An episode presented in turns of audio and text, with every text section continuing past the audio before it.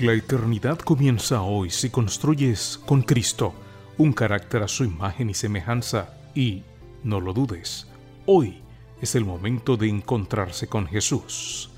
Carácter, ser como Jesús y disfrutar de la eternidad. Meditaciones para jóvenes, escritas por Víctor M. Armenteros, en la voz de Josías Ordóñez.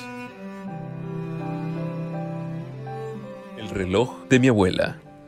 Lucas 18:27 dice, Él les dijo, lo que es imposible para los hombres, es posible para Dios.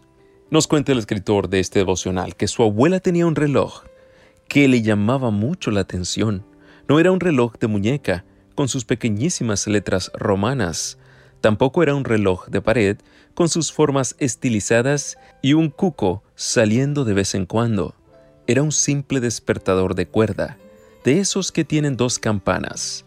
Era un reloj del que le atraía muchísimo saber cómo era su mecánica interior tantas piezas y tan bien colocadas. El abrirlo y observar qué había adentro era una terrible tentación. Y un día se dio la oportunidad. Estaba solo en casa de su abuela. Completamente solo no. Allí estaba el despertador. Él nos cuenta que lo reconoce, lo hizo, lo desmontó. Confiando en su buena memoria, fue sacando pieza a pieza. No parecía tan difícil. Cuando iba aproximadamente por la mitad, pensó que se le podría hacer tarde e intentando que nadie se enterase, comenzó a recolocarlas. Cuando concluyó, o eso pensaba él, se dio cuenta de que le sobraban algunas pequeñas ruedecillas.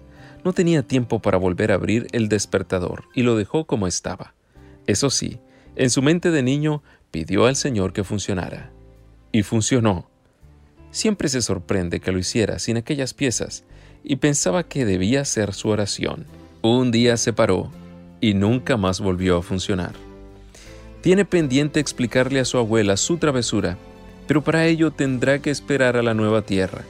Aprendió varias cosas de aquella experiencia.